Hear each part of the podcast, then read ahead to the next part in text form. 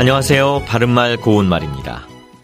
우리가 살다 보면 좋은 평가를 받을 때도 있지만 이와는 반대로 안 좋은 평가를 받게 될 때도 있습니다. 어떤 사람에 대해서 한 번 안 좋은 평가가 내려지게 되면 거기에서 벗어나기가 정말 어려운 경우를 많이 볼 수 있죠. 안 좋은 정도가 아니라 다시 씻기 어려운 불명예스럽고 욕된 판정이나 평판을 얻게 될 때 보통 낙인이라는 표현을 사용합니다. 낙인은 씻기 어려운 부끄럽고 욕된 평판을 비유적으로 이루는 말이고, 예를 들어서 사람들은 그에게 기회주의자라는 낙인을 찍었다, 이와 같이 낙인을 찍다나 낙인이 찍히다와 같은 표현으로 많이 사용되고 있습니다. 낙인의 기본 의미는 쇠붙이로 만들어 불에 달구어 찍는 도장입니다.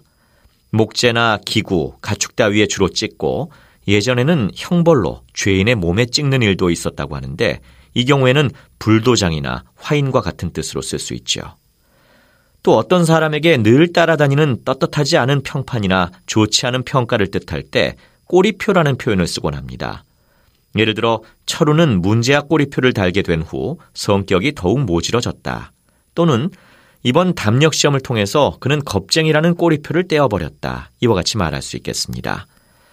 참고로 원래 꼬리표는 화물을 운송수단이나 우편으로 붙일 때 보내는 사람과 받을 사람의 주소, 이름 따위를 적어 그 물건에 달아매는 표를 말합니다. 바른말 고운말, 아나운서 이규봉이었습니다.